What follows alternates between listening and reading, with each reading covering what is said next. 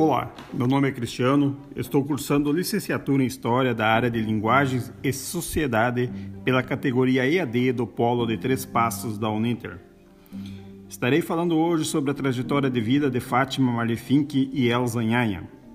Cada um escreve durante a vida a sua história, Alguns a fazem somente para si, enquanto outros vão além, dedicando seus dons e tempo também para ajudar outras pessoas, e desta forma colaboram para a evolução da sociedade onde vivem.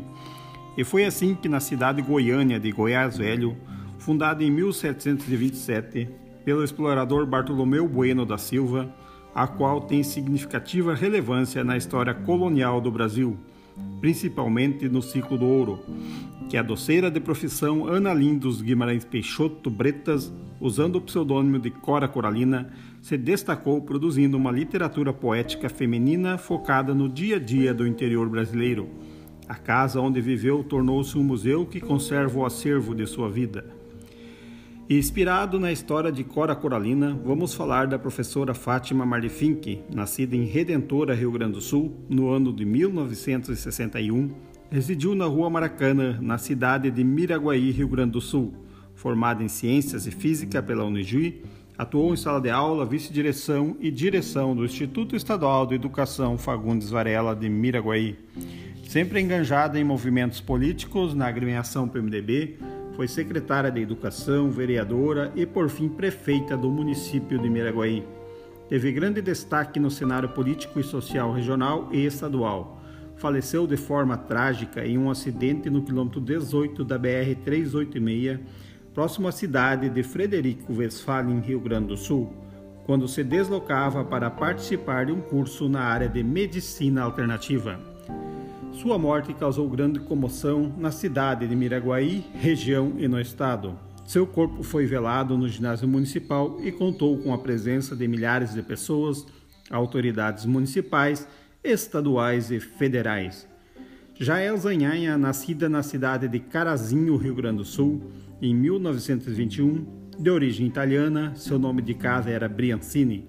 Viúva de três maridos, o último da cidade de Miraguaí, onde ela fixou residência na rua Maracanã, número 234. Apesar de analfabeta, possuía um registro com mais de 500 crianças que atendeu em sua humilde casa, confeccionando remédios caseiros para uma melhor cicatrização do umbigo dos recém-nascidos. Por este serviço não cobrava.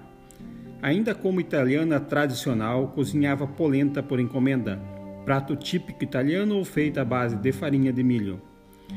Dona Elsa, como era conhecida, faleceu em 2007 aos 86 anos, vítima de um tumor cancerígeno na cabeça, deixando saudade a seus parentes e a um vasto círculo de amigos foi velado em sua pequena casa na, na rua onde residia.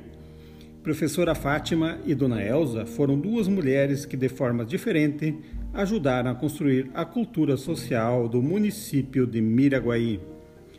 O município de Miraguaí não possui museus. Para a professora Fátima, foi renomeada o nome da rua onde ela residia, em uma justa homenagem, de Rua Maracanã para a Rua Fátima Marlifink. Curiosamente, é a mesma rua em que morava Dona Elsa, que tem seu nome apenas escrito na lápide do cemitério municipal onde está enterrada. Estas duas mulheres, como tantas outras de forma pública ou no anonimato de suas casas, prestaram um grande serviço à nossa sociedade. Suas histórias de vida nos inspiram a conhecer e valorizar o trabalho de mulheres que cada vez mais interagem no crescimento e enriquecimento de nossa cultura social. Reconhecê-las, homenageá-las e não deixar seus exemplos de vida cair no esquecimento é a nossa obrigação, seja através da literatura, depoimentos gravados ou monumentos públicos que conservem seus feitos vivos em nossas memórias, e para que as gerações futuras saibam que no passado mulheres valentes dedicaram suas vidas para que de uma ou de outra forma contribuir para a sociedade que temos hoje. Espero ter despertado em vocês o interesse por esse tema tão importante, que é o de resgatar memórias de quem muito contribuiu para a sociedade.